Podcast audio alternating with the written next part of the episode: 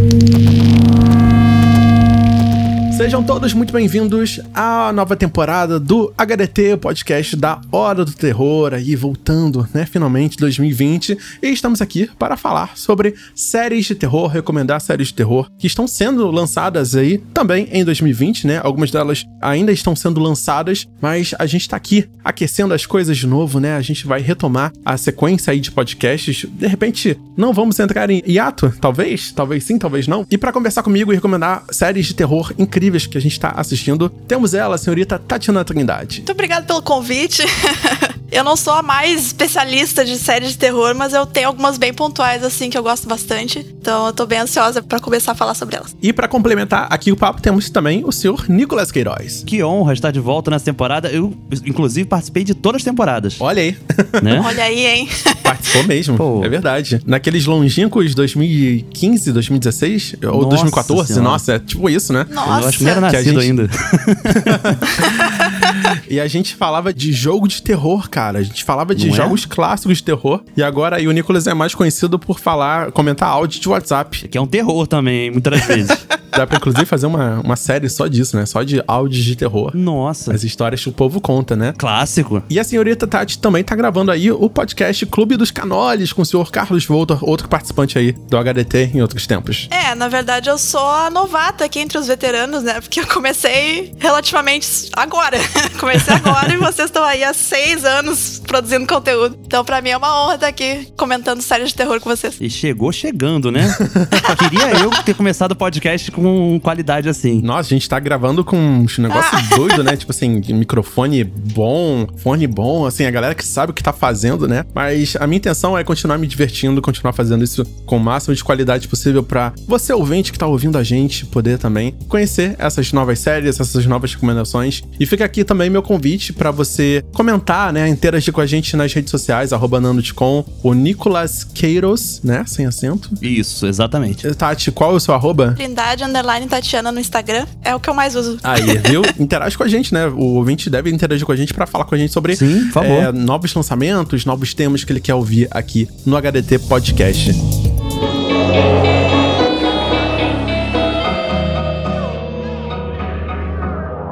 Mas antes da gente entrar aqui nas recomendações, eu queria puxar um pouco aqui pra gente como tem sido a nossa experiência com séries de TV nessa pandemia, né? Nessa quarentena. Porque eu confesso que quando começou a quarentena, aquela coisa toda, eu entrei numa neura de, tipo, não conseguir consumir nada. Eu não conseguia ver filme, não conseguia ver série, livro, nada. Eu fiquei paralisado por uns dois meses, né? Março, abril, ali, quase maio. Eu fiquei muito desorientado. E eu confesso que eu fiquei muito assim, cara, o que, que eu vou fazer, sabe? Eu não queria entrar nesse, nessa neura de você, uhum. tipo assim, ficar imerso, sabe, a parte do mundo. E agora não, agora tô super de boa, tô vendo assim um montão de coisa, né? Tô me organizando para assistir série, para assistir filme, inclusive colocando assim uma meta todo dia, uma hora, duas de entretenimento. Mas isso é uma coisa que eu tive que desenvolver, sabe? Uma coisa que eu nem imaginei que um dia eu ia precisar fazer, que é me organizar para me divertir ou para me desligar a cabeça um tempo, né? Porque... Esse é o, é o máximo do cara organizacionista, né? Metódico. Ele realmente chegou ao ponto de ter que agendar, né? Eu, no caso, eu também eu tive o mesmo comportamento que tu, assim, mas o meu durou mais, eu acho. Eu não conseguia prestar atenção em nada do que eu tava fazendo. Série, filme, eu tava com muita dificuldade de assistir. Mas o meu comportamento de consumidora de livros e de jogos mudou drasticamente, assim. Eu comecei a jogar mais, eu comecei a ler mais, então, assim,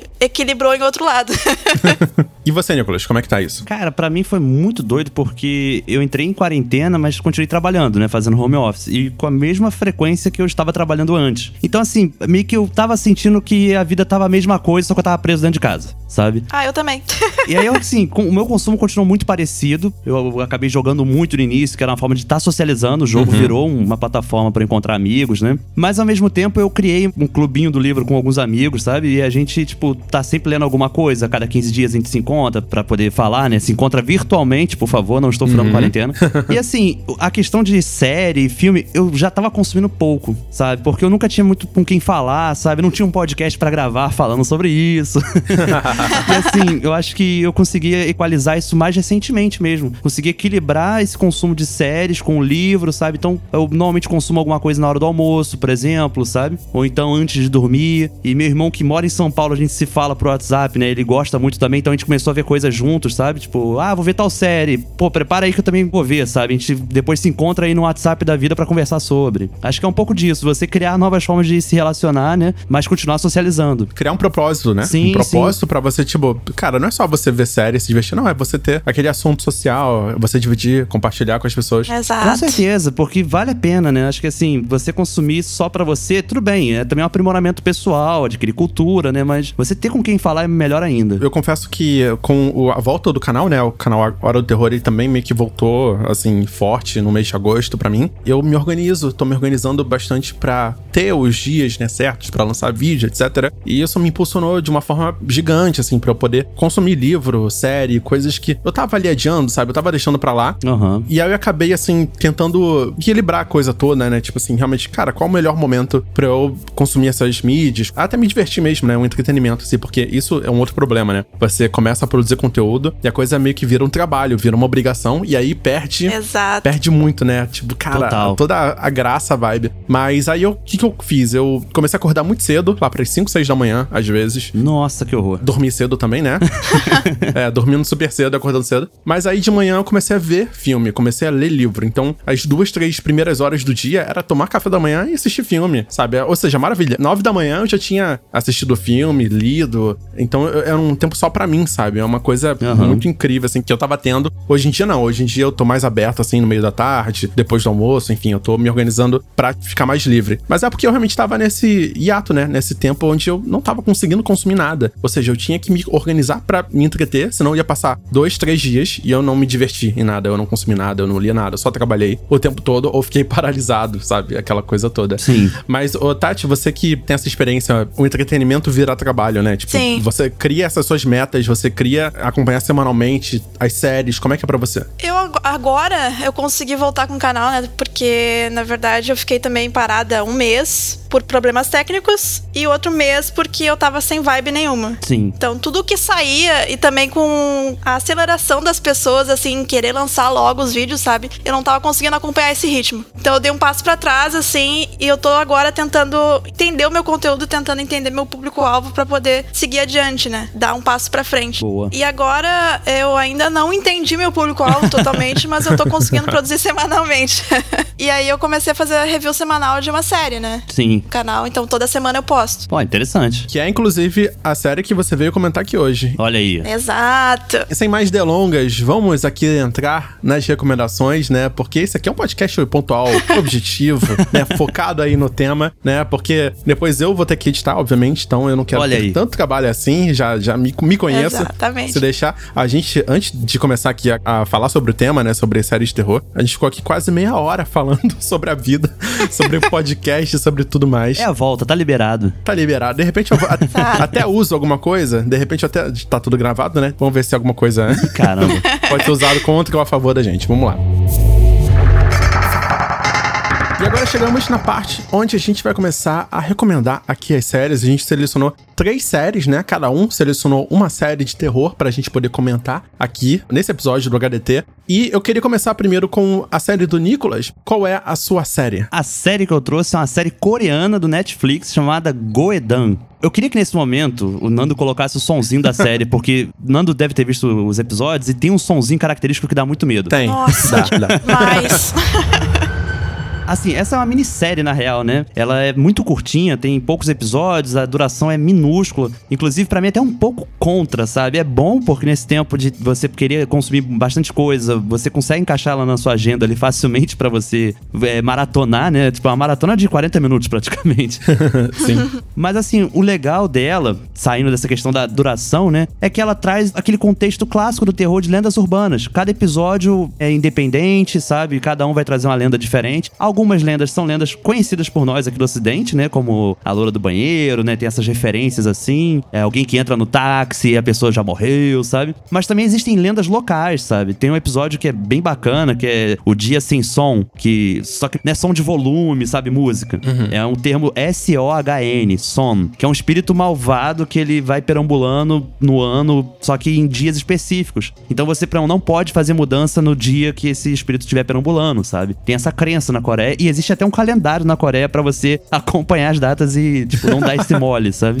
Então eu achei isso bem legal. Tem também um episódio que fala sobre elevador, um ritual do elevador que ficou muito famoso na, na internet uns anos atrás, sabe? Eu achei bem bacana porque ela aliou essa coisa de lendas clássicas, lendas locais, lendas de internet, né? E em tão pouco tempo e ao mesmo tempo com um trabalho bacana de fotografia, de maquiagem, de efeito. Quando eu ouvi que tu tinha escolhido Goidan, eu não, não sabia, não tinha ideia do que que era. Olha aí. E aí eu comecei a assistir assim, eu, eu lembro direitinho, uma hora e meia, né? Eu acordo cedo todos os dias. Aí eu comecei a assistir uma hora e meia. Aí eu, ah, nossa, gostei. Meu Deus, gostei de novo.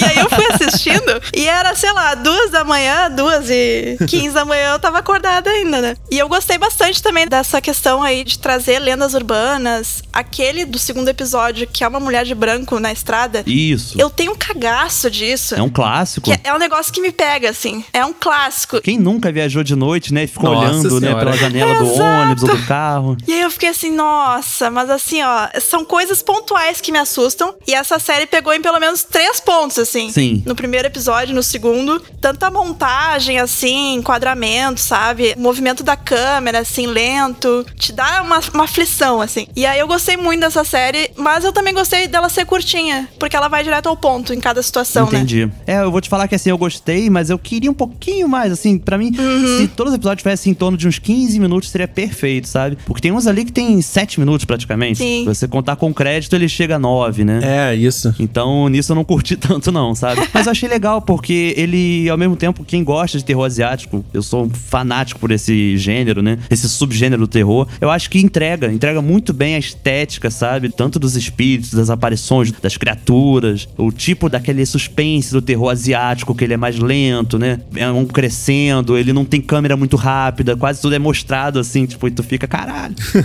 Eu assisti ontem, né, pra poder gravar aqui o episódio hoje com vocês. Eu acho que no total deu menos de uma hora, assim, de duração todos os Ah, dá menos episódios. de uma hora. É. São sete episódios de mais ou menos 8, 9, 10 minutos. E o último episódio que é o de 15 minutos, que foi o maiorzinho e tal.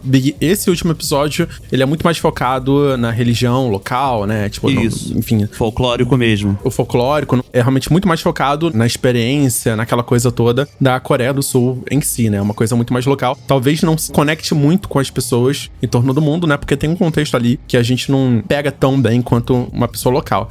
Mas eu gostei muito desse formato, assim. É, parece mesmo curta-metragens, né? Que são histórias muito curtinhas que se fecham nela mesma. E aí, conforme vai passando os episódios, você começa a perceber que alguns dos episódios se passam na mesma escola. Sim, sim. E aí você tem uma conexão entre as alunas, né? Até a professora é a mesma, né? Nesses dois Isso. curtas diferentes. Então tem, acho, três histórias ou quatro, não sei, que estão ali, assim, pensados, né? Entre episódios que são separados, que cria meio que uma narrativa, né? Porque o primeiro episódio trabalha com uma garota, né? Uma estudante já morreu. E aí, nos outros episódios, você vai ver, né? Essa relação. Quem era essa garota? Que ela aparece em outro momento. Então, essa conexão eu achei muito legal, porque foi muito inesperada pra mim, assim. É, ainda mais nessa estrutura, né? De histórias independentes, né? Você não espera ter que encontrar uma conexão, sabe? É. Exato, exato. Eu só achei duas coisas, né? Ele se apoiou muito em computação gráfica que não foi tão bacana, não tão bem executada, Hum, né? Porque, enfim, é, é difícil, não é simples fazer as ideias que os curtas, as histórias queriam executar, né? Mas os efeitos práticos ficaram excelentes. Algumas cenas ali realmente ficaram visualmente muito boas, muito violentas até. Mas confesso que pelo menos uma das histórias, a computação gráfica me tirou bastante, assim, do. É, eu também tive esse, essa sensação. Eu até fiquei com a impressão, não sei, se cada episódio foi dirigido por diretores diferentes, sabe? Roteiristas diferentes, né? Porque eu senti que tem uma diferença muito grande, sabe? Entre os episódios, Tem. na forma que ele é conduzido. Tem uns assim que são impressionantes mesmo. Tanto que o legal é que é curto e provavelmente você não vai gostar de todos os episódios. Mas vai ter coisas ali muito boas. Tem pérolas ali no meio, né? Mas eu senti isso. Tem um episódio que incomoda muito realmente essa questão do efeito. Enquanto outros, a maquiagem tá, tipo, impecável. Assim, você não, não quer reclamar, né? É, eu fiquei muito fora da história, assim. No penúltimo e no último, eu não gostei muito, assim. Não sei se foi pela junção de CGI um pouco estranho, efeitinhos, assim, que não funcionaram, ou a própria história, né? Que eu achei que eu, eu não consegui me conectar. Mas o resto, eu gostei bastante. Então, o saldo foi positivo. Aí tem que lembrar que é terror no Netflix, gente. É, cara. Esse é um Exato. ponto que conta muito. Eu lembro que quando eu acabei de ver essa série, eu pensei assim: ah, eu acho que essa série é uma nota 6,5 pra 7, sabe? E aí eu lembrei, falei: não, peraí, é terror Netflix, gente. Então acho que pode ser uma nota 8. Dentro da plataforma, né? assim, tô brincando. Claro Claro que tem muitas produções boas, mas o problema é que é o excesso, né? Tipo, é, tem muita coisa de terror Netflix e normalmente são as experiências mais traumáticas. Eu acho que o que conta muito a favor dessa série é justamente as histórias serem bem curtinhas, né? Uhum. A temporada inteira você poder assistir rápido é uma coisa que não cria um comprometimento longo, tipo duas horas, que é um filme, ou uma série de 10 episódios, 9 horas de série, sabe? Nossa, total. Não, em uma hora você mata tudo, você vai ter várias histórias. Algumas você vai gostar, outras você não vai gostar tanto. Mas passa rápido, né? Isso é o legal, passa rápido. E aí fica nessa vontade, né? Putz, e se eles tivessem mais grana pra fazer episódios assim, sabe? Então, tipo, próxima temporada pode ser com maior orçamento. Verdade. Sabe? Com essa pegada. Então, isso é o que abre a possibilidade, né? E outros países fazerem, né? Por que não lendas urbanas de outros países da Europa, também da Ásia e aqui da América Latina, com certeza caberia muito bem. Concordo. Só o último detalhe, essa série chamou um pouco de atenção, assim, no meio da galera que gosta de K-pop, porque tem alguns artistas aí de grupo de K-pop, alguma coisa assim. Sim, tem um diretor também que ele dirigiu um clipe, videoclipe famoso de K-pop também. Eu fiquei me questionando isso por ser coreano, né? E diversas vezes os idols coreanos, eles participam de doramas e tudo mais. Uhum. E eu fiquei me questionando se nessa série teria, né? Eu não acompanho muito K-pop, mas eu, É, eu conheço mesma Eu também não acompanho. essa versatilidade. Tem essa versatilidade dos artistas. Mas é super importante, né, pros artistas eles participarem, ganharem visibilidade. Outra coisa que eu não cheguei a comentar, mas é que, tipo, essa é uma série que tem uma pegada muito forte pra público adolescente, sabe? Ela tem um apelo, assim, às histórias, o contexto, né? O tipo de susto, né? Porque ele tem som, tem barulho, etc. Então, eu acho que ele ganha esses pontos aí pra galera bem mais jovem. Se você é um cara mais velho, uma mulher mais velha, que já tá aí, tipo, veterana de filmes de terror, você vai achar bobinha, porque são coisas previsíveis, enfim, são histórias, são É. curtas, né? Mas se você tiver parentes mais jovens, você quer introduzir a pessoa ao mundo do terror, apesar de que algumas são bem pesadas, eu acho, são meio assustadoras. Mas assim, é voltado sim pro público. Eu acho mais jovem. Eu tô checando aqui na Netflix, a classificação etária é 16 anos, mas eu acho que, não sei. Eu acho que algumas mortes lá, né, elas são muito violentas. Muito gráficas, né? Exato. Então talvez seja por isso. Principalmente com a região da cabeça. Eles gostam, assim, verdade. de, de É. utilizar a cabeça de qualquer jeito, assim. Então eu acho que é por isso que tem essa classificação. Mas o jovem gosta, o jovem. O jovem gosta de ser eu já- impressionado. mas eu não posso nem falar aqui quantas vezes eu fui no cinema com carteirinha ali. Olha aí. Ah, gente, eu Revelações. acho- na- revelando revelações. Tá tudo sendo cortado aqui agora na edição. Muito bem. Alô, polícia! Já prescreveu. Opa, já foi. A segunda série que a gente veio recomendar aqui hoje é a série que eu escolhi, que é uma série que, na verdade, eu comecei a assistir ela recentemente, eu tô no episódio 2 aqui, já terminei e tal. Mas eu queria muito falar sobre ela porque é uma série que me surpreendeu muito, pegou de jeito, que é The Outsider, ou só Outsider da HBO, que lançou aqui no Brasil com esse nome. E é uma série adaptando aí o livro do Stephen King, lançado em 2018. E é uma série de policial, de investigação de um crime bárbaro que aconteceu, a morte de uma criança, de um garotinho, né, que foi uma morte brutal numa cidade pequena. E o investigador, né, chamado Ralph, ele começa a tentar decifrar ali o que poderia ter sido, né, a morte dessa criança e tal, os detalhes. E logo ele toma uma decisão de prender um treinador de uma equipe ali juvenil de beisebol. Olha aí. Essa prisão, ela acaba sendo um gatilho pra todos os acontecimentos da série, porque esse investigador, então, ele tá meio que fazendo isso uma vingança pessoal. Só que aí acontece a grande genialidade aí do Stephen King, que é justamente você colocar suposto criminoso em outro lugar ele estava em outro lugar ao mesmo tempo que esse assassinato aconteceu e teve também testemunhas e viu ele lá também. Então, a série, ela começa num tom extremamente sério, extremamente humano, inteligente e detalhista, né? Todos os passos imagináveis de uma investigação policial são cobertos ali. Todos os personagens são muito inteligentes, estão lutando para conseguir a verdade. Nos primeiros episódios, você vê que tem uma coisa muito errada acontecendo, uma coisa muito fora. E aí, a partir do terceiro episódio, que é o episódio que eu vou assistir logo em seguida, a gente traz uma investigadora, né? Uma especialista, que é uma das grandes estrelas aí dessa série, que foi muito elogiada, que ela é uma investigadora mais excêntrica e ela começa a trazer os elementos sobrenaturais pra esse caso. Então, no primeiro episódio, ele é muito sólido, no segundo episódio, ele já vai introduzindo ali uma possibilidade de ser uma coisa que não é natural. Isso. E aí no terceiro, ele já cresce aí. Uma minissérie de 10 episódios, isso é muito bacana. Porque é uma história fechada, né? Sim. 10 episódios, acabou a história. HBO adora fazer esse formato. Faz muito bem, por sinal. Faz, faz sim, é incrível. E então ele dedica esses dois dois primeiros episódios para ver o quê? O lado humano dessa história, né? Porque quando esse pai de família, esse cara, esse treinador aí de time de beisebol infantil, ele é preso, ele tem filhas, ele tem uma esposa, a comunidade ama ele. E ele é acusado de ter matado uma criança, assim, com todos os detalhes e testemunhos, etc.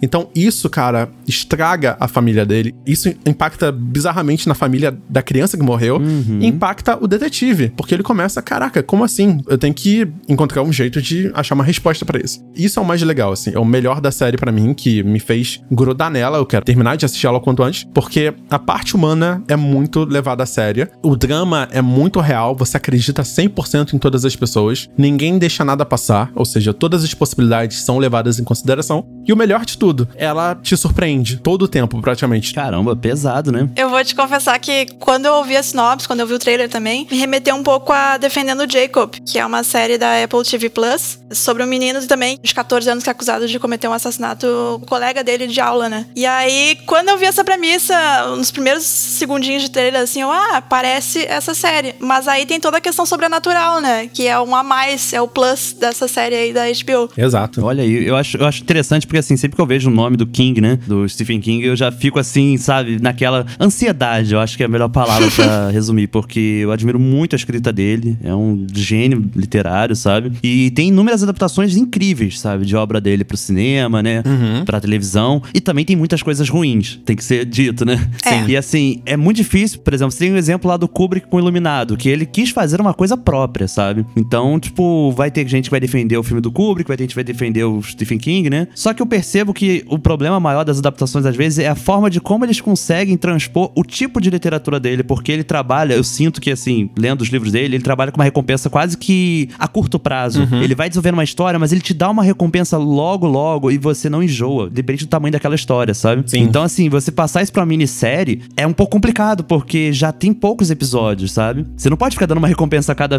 minuto, praticamente, sabe? Exato. Tem que ser muito bem calculado. Então, isso que o Nando falou, de o primeiro episódio ele é mais sólido, sabe? Ele é mais pé no chão. É interessante, porque ele te dá uma rasteira na sequência, né? E a gente sabe que ele tem essa cara, esse livro The Outsider saiu recentemente, né? Mas ele tem aquele tipo de terror muito clássico do King, sabe? Acho que vai lembrar muita gente de It, talvez. Como é que fala? Do monstro. Cara, os monstros são humanos, sabe? Sim, Acho que essa é a sim. frase, sem dar muito spoiler, sabe? É, o meu problema com o Stephen King, na verdade, são os finais dos livros dele, né? Porque a impressão que eu tenho é que ele não consegue concluir as histórias. Ele Ah, tem sim. ideias fantásticas, ele tem ideias sensacionais, mas ele parece aquele editor cansado que no fim do vídeo faz de qualquer jeito. Entendi. Sabe? Ah, vou encerrar assim de qualquer jeito, vou entregar. E aí, as adaptações que os finais são diferentes dos livros me ganham mais do que as adaptações que são totalmente fiéis. Uhum. Olha aí. Eu não sei se é o caso de Outsider, mas It foi assim, eu gostei bem mais do final, porque não tinha condições de transpassar aquele final do livro telas, né? Ainda mais pro público-alvo a qual se dirigia. Sim. E diversos livros também que eu li, fui ver a adaptação depois, dependendo do final, eu gostava mais ou menos. Então eu tenho esse problema com Stephen King, assim. Caramba. Não sabia. Nunca parei assim pra pensar. É porque eu acho que, assim, às vezes a frustração que a gente tem também é um, é um ponto, sabe? Do tipo, ele te encaminha pra uma coisa e não te entregar o que você espera que aquilo ali vai ser, é, também é bom, sabe? Tipo, você não tá no controle, quem tá sou eu. Então, eu digo das coisas que eu li também, né? Sim. Eu confesso que ainda não li tanto King quanto eu gostaria. Aham. É muita coisa pra ler nessa vida, né, gente? É difícil. O cara tem uma obra aí que tem um livro por ano, Ah, praticamente. Mas o que eu li realmente eu gostei, sabe? Até mesmo do final. Não, mas por exemplo, no Doutor Sono, foi um dos últimos que eu vi. Eu tinha lido o livro antes e o final dele é muito corrido. Aham. É uma coisa, Aham. acontece um monte de coisa assim, e aí. Ah, já acabou? Como Entendi. assim, sabe? E aí o final do filme, ele consegue se passar mais, ele até faz homenagem ao Iluminado. Então, pra mim, funcionou melhor do que o livro, o final do livro. Entendi. Sim, sim. Pelo que eu vi, assim, pelo que eu senti da série, no caso, The Outsider em si, eh, eu concordo 100% com tudo que a Tati falou em relação aos finais, etc, e as modificações que os filmes acabam fazendo na liberdade que eles têm. E acho que o The Outsider ele teve essa liberdade total também, porque quando ele virou uma série, você tem que adaptar, né, toda a história a narrativa pro ritmo da série, né, pra aquilo Claro. funcionar em 10 episódios e acabar e todo. Sim. É uma outra mídia, assim. É aceitar que não é só uma questão de transpor, é de você adaptar por completo. Exato. Então, eu senti que a série teve uma preocupação muito grande em criar esse ritmo da série, né? A série ter o ritmo próprio, entregar as informações nas viradas no final de cada capítulo. Bacana. Você ter, assim, um gancho que vai fazer você surtar pra ver o próximo, sabe? O lance das recompensas aí do King que eu falo. Isso. Uma das coisas que eu mais gostei foi justamente as cenas emocionais que é em câmera lenta. Então, por exemplo, você tem a mãe do garotinho que morreu surtando. Cara, você bota uma música triste, meio impactante, câmera lenta, ela destruindo a casa. Aham. Acabou, já falou tudo. Ah, os policiais indo avisar pra essa mãe que o garotinho morreu. Essas coisas que criam a pontuação, isso é muito legal pra você sentir que tá respirando aquela história, você tá entrando na história através do audiovisual, né? Através não só do diálogo, diálogo, diálogo, mas também da, da emoção da coisa, né? Da cena, da fotografia, da atuação, assim, você se conecta muito. E eu acho que esse é o maior mérito dessa série, assim. A produção é incrível. Entrega muito, gastando pouco dinheiro. Pô, bacana. Ela fez cenas incríveis, diálogos incríveis, atuações incríveis, com pouquíssimo. E agora, chegando aí o terceiro episódio com essa investigadora que puxa mais pro sobrenatural, vai dar um, um novo gás ainda a partir do terceiro episódio até o décimo. Então você ainda não acabou de ver, né? Não, não, tô assistindo. Inclusive, quando acabar aqui a gravação, vou continuar assistindo. e se for ruim o final, Eu vou pode voltar aqui. Eu vou dar um. Não é bem um spoiler, tá? Mas assim, eu vi muita gente comentando sobre essa série, quem acabou de ver, falando que quem gostou de Sítio Capão Amarelo vai gostar. Olha aí. Eita, que Eita. isso? Fica atento, fica atento, Eita. fica atento. Não é um spoiler, é só um ponto. então, se não tiver a Coco, já perdeu ponto pra mim. Não tiver a Coco.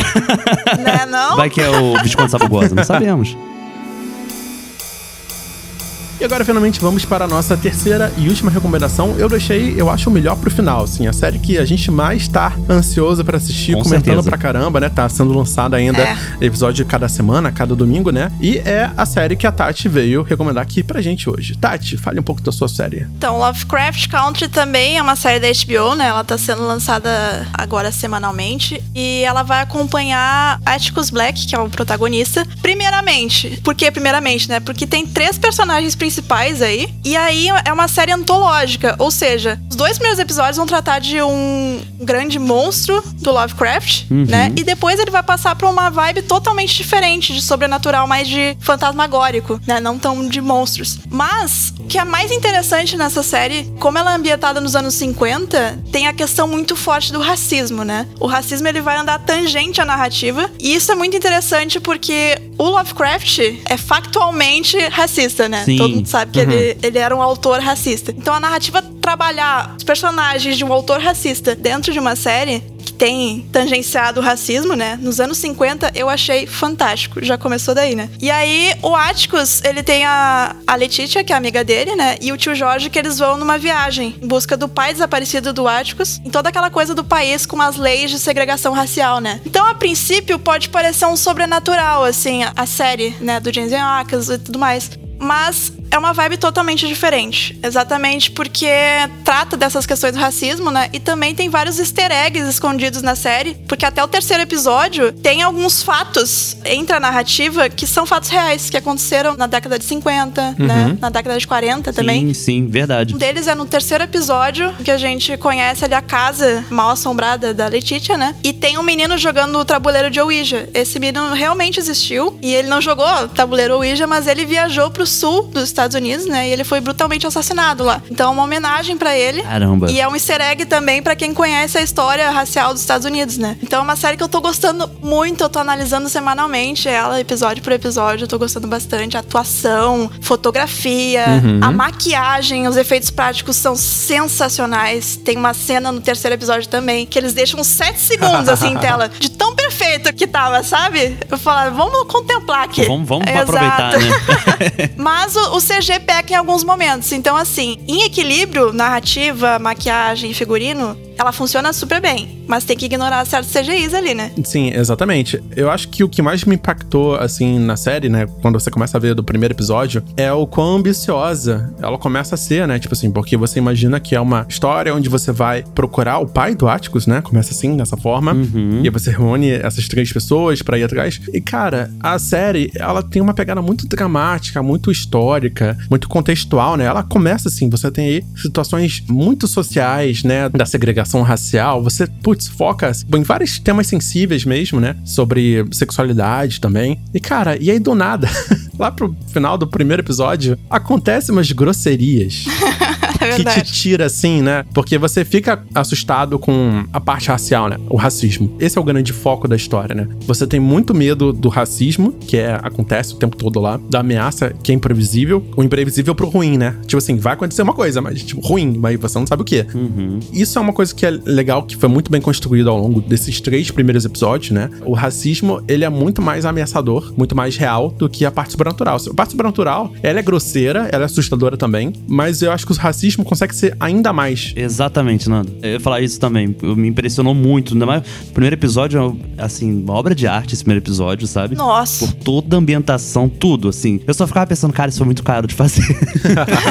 Me passava isso toda hora pela cabeça. Mas esse ponto é fundamental e é o dedo do Jordan Peele na produção, né, cara? É. Porque ele tem essa coisa de, tipo, desde Corra, como que ele conseguiu mostrar a questão da luta racial e do medo, sabe? Eu acho que nunca tinha visto uma obra até então, dependente da época que ela foi feita, que mostrasse o, o racismo como um filme de terror. Que é. Que é um filme de terror da vida real. Mas aqui eu acho que vale ressaltar que, na verdade, a showrunner é a Misha Green. E ela tá fazendo um trabalho É verdade. excepcional. Com certeza. Isso. Então, o Jordan Peele falou numa entrevista mesmo que ela é uma artista, assim. Que ela é muito absurda e que ela tá fazendo um trabalho excepcional, assim. É uma série que foi muito bem pensada, muito bem trabalhada, né? Ao mesmo tempo, eu sinto que, às vezes, parece que ela não foi feita pra gente, né? Para as pessoas brancas, sabe? Eu, eu fico sentindo isso. Sim. É porque tem tanto contexto, né? Tem tantas coisas óbvias pra pessoas negras, né, que vivem o racismo, né, que a gente, nós como brancos, a gente surpreende. Se surpreende, cara, pra caramba. É verdade. Cara, como assim? Por que que isso tá acontecendo, sabe? E aí você começa a se conectar muito com esses personagens, né? A viver a realidade deles e você começa a entender o racismo. Você começa, tipo, a viver esse racismo junto com eles e se indignar junto com eles, né? Exatamente. É, indignação é, eu acho que tomou a maior parte do tempo Com certeza. que eu assistia, sabe? Você tem os dramas, né? Você tem ali um romance, você tem, sabe, outras coisas rolando, como qualquer outra pessoa vive, né? E além dessas coisas, ele te põe o racismo nesse meio, nessa mistura. Então, isso é o que torna a coisa mais, eu diria, mais próxima da gente, né? A gente se aproxima Verdade. não pela cor da pessoa, mas porque a gente sente a mesma coisa, a gente pensa as mesmas coisas. E aí no meio tem esse racismo que, cara, não, não deveria estar lá, sabe? E ele tá lá naquela época, né? Aquele contexto histórico e continuam até hoje. Isso é o mais bizarro, assim. As coisas que acontecem, grosseiras, que supostamente é numa época aí da década de 50, que era uma coisa onde o racismo tava muito presente, era presente o tempo todo. Cara, as coisas que essa série representa, ela com certeza é muito mais leve do que realmente acontecia. E até a questão do racismo, não que a gente também tá vendo os episódios recentes, né, dos Estados Unidos, desde George Isso. Floyd e tudo mais que vem acontecendo, né? Mas a, a diferença, eu acho, do racismo daquela época pro de hoje é a questão da lei, né? É a época do Jim Crow Laws, né, que eles falam, Isso, das é. leis de Jim Crow, na qual você tem ali determinado, aqui essa parte do ônibus é pra negro, essa aqui não, sabe? Esse bebedouro é pra negro, esse aqui não, sabe? Então é, é muito escancarado. E uma coisa que eu achei muito incrível da produção dessa série é que às vezes a gente gosta de admirar quando alguém explica uma cena através de um take. Por exemplo, o cara filmou, acho que pra dar um exemplo bem clássico, eu vou recorrer ao filme Janela Indiscreta, do Hitchcock. Você tem uma cena que mostra a câmera passeando, mostrando o jornal da corrida, as fotos que o cara tirou, e você entende que ele sofreu um acidente naquela corrida, que ele é um fotógrafo, tá em casa agora preso. Então a fotografia resolveu uma questão de roteiro, sabe? Em pouco tempo ela conseguiu te contar. No caso de Lovecraft Country, eu percebi que assim, é um conjunto de tudo. Tipo aquela cena da dança no primeiro episódio, que a gente vê a Letitia e a irmã dela, né? Aquela cena é fotografia, é cenário, é música, é trilha, é atuação, sabe? É a direção, é assistência à direção, porque tem muitos figurantes, é tudo, sabe? Parece que tudo convergindo pra mesma coisa, assim, pro mesmo ponto. É de uma naturalidade que você esquece que você tá vendo uma série de fato. Eu não digo assim, de você esquece que tá vendo uma série e acha que tá vendo um filme. Não, você esquece que tá vendo um- uma ficção. Essa que é a parada. Você se vê ali dentro. Aham. É que tá, eu acho que é uma coisa que até faz a gente começar a questionar onde é que entra a parte sobrenatural nisso, né? A parte mística, a parte. É verdade. Sabe, É. de terror, porque o primeiro episódio com certeza teve essa divisão muito grande. Já no segundo episódio, enfim, focou em outra coisa. E aí a terceira ele puxa a casa mal assombrada pra vizinhança racista, enfim. Você começa a separar toda essa parte sobrenatural das cenas que são realmente as cenas de terror social, a opressão social. Talvez a série possa agradar sim muita gente, atrair muita gente por causa do sobrenatural, né? Do susto, do medo, etc. Mas, cara, o que vai fazer a gente se conectar com as pessoas é o quão real elas parecem. Com o real a gente Aham. entende elas, a gente se coloca no lugar delas. E, cara, isso é muito poderoso. A gente vai ter que enaltecer aqui a atriz que faz a, a Letitia Lewis. Porque, cara, é, no terceiro episódio, nos primeiros episódios, ela é muito incrível. Mas É no verdade. terceiro episódio, que é todo focado nela e na casa mal assombrada que ela acabou comprando, cara, essa é uma atriz que ela, tipo assim, teve um- uma força, um destaque tão brutal, assim, tão grande. Essa é a atriz Journey Smollett, acho que é assim que se fala. Uhum. E, cara, tem pôster dela no Twitter, tem muita coisa, assim, dela, assim, sendo divulgada de representatividade, de força feminina, de uma, ser uma mulher negra e tal. Então, assim, é uma personagem que conquistou, sim, os fãs, né? Até as pessoas que não estavam levando tanto a série nesses tempos, assim. Cara, esse terceiro episódio veio pra arrebatar os corações de todo mundo. Por isso É. que eu falei no início que o Jonathan Majors, ele começou protagonismo, né, da série, e ela nesse terceiro episódio pegou pra ela assim, Pegou vem, na dança. é meu, protagonismo é meu, aham.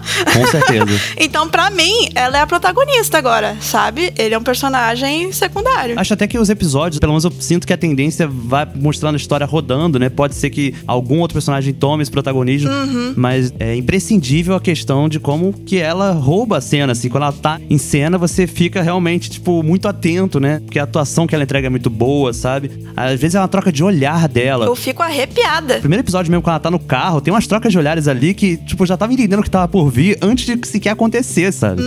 Então é uma atriz que a gente com certeza vai ouvir falar muito dela ainda, não só na televisão, como provavelmente no cinema também. Em duas cenas, pelo menos, do terceiro episódio, eu fiquei arrepiada, assim, né? Por causa da representatividade da cena como um todo. Sim. E porque ela dava o sangue na atuação. Foi. Então, essas duas coisas, assim, me pegaram bem, assim. Fiquei toda arrepiada. É muito incrível. Ela é uma personagem que, tipo, tem o seu mérito próprio, assim, ela cresce muito. Mas, cara, se fosse outra atriz, eu duvido É, é muito mérito da atriz. desse nível. Esse nível é um nível, assim, muito alto de entrega, assim, que não é qualquer pessoa que tá apta. É uma série, cara. Você não vai fazer isso por um filme. Você não vai fazer isso por duas horas e acabou. Você vai fazer isso por nove horas, dez horas de série e talvez renove. Então você tem que sempre estar ali entregando. E, cara, foi uma conexão, uma entrega muito incrível, assim, dessa atriz. Com certeza de todo o elenco, né? Não dá pra destacar só ela. Tem um elenco muito incrível. É um elenco é muito bom mesmo. Tô muito curioso pra ver como vai se desenrolar aí os próximos episódios. Nossa. Também. A gente ainda tá no terceiro. O livro, eu li só parte do livro que foi baseado essa série. Eles fizeram várias modificações que eu achei muito incrível, muito importante a modificação da história pra poder funcionar nesse contexto de série, ter uma conexão maior aí de temporada e tal. Enfim, mas eu acho que pra todo mundo que quer assistir um- um- uma boa produção, uma adaptação aí que referencia muito Lovecraft e histórias de terror clássica, né? Histórias pulp, né?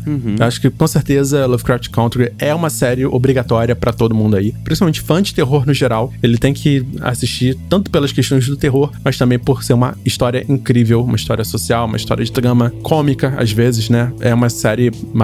Eu acho que assim, até inclusive a gente falou que só tem três episódios e tudo mais, a série está desenvolvendo, né? Vai saindo. Eu ouso dizer que não tem como decepcionar essa série, porque mesmo que o rumo que ela tome a partir de agora seja ruim, que esses três episódios já entregaram, já é uma contribuição incrível, já, sabe? Aham. Com Já certeza. valeu muito a pena. Tanto pra gente conhecer a atriz que a gente acabou de falar, sabe? Tanto pra gente conhecer a trama, a gente mergulhar nesse universo dessas leis de Jim Crow que a gente falou dos anos 50 nos Estados Unidos, que é uma coisa que tá longe da nossa realidade no sentido de é muito local mesmo, mas o racismo não. Então, assim, é uma forma. A roupagem que esse racismo tá inserido na história talvez não seja diferente, sabe? Mas a- eu acho que não tem como você não se identificar e você não reconhecer o quão doente a sociedade é desde muito tempo atrás, né? Com certeza. Eu sou a panfleteira master dessa série. Eu vou defender ela com os dentes. e eu indico pra todo mundo que me pede alguma dica de série, né? Que assista Lovecraft Country, porque é uma série sensacional. E é uma série representativa, sabe? Ela toca em feridas, ela tem uma mulher como showrunner. Então, assim, tudo converge pra uma experiência muito rica. Sim, com certeza. Bem, agora chegamos aqui ao final do nosso episódio. Queria agradecer demais a participação dos nossos convidados. Eu queria só pedir para que vocês façam seus jabás. Falem pro nosso ouvinte, ou nossa ouvinte, ou nossa ouvinta, eu não sei como falar. Você que tá ouvindo aí, saiba onde encontrar nossos convidados. Começando, por favor, com o Nicolas. Onde a gente pode encontrar você, querido? Você pode me encontrar nas redes sociais, só buscar lá Nicolas Queiroz. O Queiroz é com S, tem que sempre lembrar isso pra galera. Mas também pode me encontrar todo domingo, meia-noite, em ponto de sábado pra domingo, no Dizes Brasil, Brasil, que é um podcast de comédia, onde a gente, eu e o Pedro Duarte, tentamos resgatar o Brasil dele mesmo através dos áudios WhatsApp, que são, acho que é a maior pérola que o brasileiro construiu nos últimos tempos, né? Ali tá realmente um suco de brasilidade em estado bruto e que muitas vezes é ignorado, sabe? Tipo, a gente ri de algum áudio que a gente recebe e tal, mas passa batido. Então tem todo um trabalho ali de construção até de narrativa com esses áudios, né? Confesso que o is Brasil tem sido o nosso alívio da realidade, assim, muitos momentos, porque é um programa que pega o absurdo, cotidiano, né, nosso, Sim. e transforma isso numa coisa, tipo, a gente ri, a gente se diverte com isso e é super leve e muito absurdo e surpreendente. É um programa que eu recomendo pra todo mundo, sempre. Pô, muito obrigado. Senhorita Tati, onde a gente consegue encontrá-la nas redes? Em todas as redes sociais, Instagram, Twitter, YouTube, Tatiana Trindade em tudo. Vocês conseguem me achar direitinho lá. E agora eu tenho um podcast chamado Clube dos Canoles com o Carlos Voltor, que a gente comenta os lançamentos do mês nas principais plataformas de streaming. Então, tudo que tiver saindo na Netflix, Amazon Prime, Apple TV Plus, até as menorzinhas, assim, Hulu, a gente tá falando. Olha aí. E no YouTube eu tô fazendo review semanal de Lovecraft Country, que é a série que eu adotei, né, pra minha vida. então, toda segunda-feira de manhã, logo que o episódio sai, no domingo, na segunda-feira de manhã já tem a review bem ilustrada, assim, de todos os principais acontecimentos do episódio, né? Sensacional. Eu fico muito impressionado, assim, com os vídeos da Tati, porque o roteiro dá um trabalho. Eu fico olhando assim, meu Tá. Deus do céu. Quanto detalhe, quanta coisa, quanto. Meu Deus, cansado, assim, só de pensar em como ela produz. Como fez, Mas né? graças a Deus ela trabalha pra caramba, ela resume bem, ela traz os detalhes todos e a gente pode aproveitar esse- essa informação, esse debate aí no conforto dos nossos lares, dos nossos celulares. Então, por favor, vão lá prestigiar, senhorita Tati. Ah, obrigada. É isso, gente. Eu sou o Fernando Ticon, arroba Nano Ticon nas redes sociais. Tem lá o canal Hora do Terror, só de procurar aí no YouTube, quando quiser. E eu fico aqui, agradeço demais de você ter ouvido esse HDT, o retorno. E semana que vem estamos aí? talvez aí. estaremos, talvez não estamos, não sei, vamos ver. Deixem sugestões nas redes, né, de episódios que vocês queiram ver. Ou melhor, que vocês queiram ouvir. me cobrem, me xinguem, só não me procurem em casa, não saiam de casa, se você puder, né? Usem máscara, por favor. Valeu, galera! Uhul! Valeu, gente. Até a Valeu! próxima.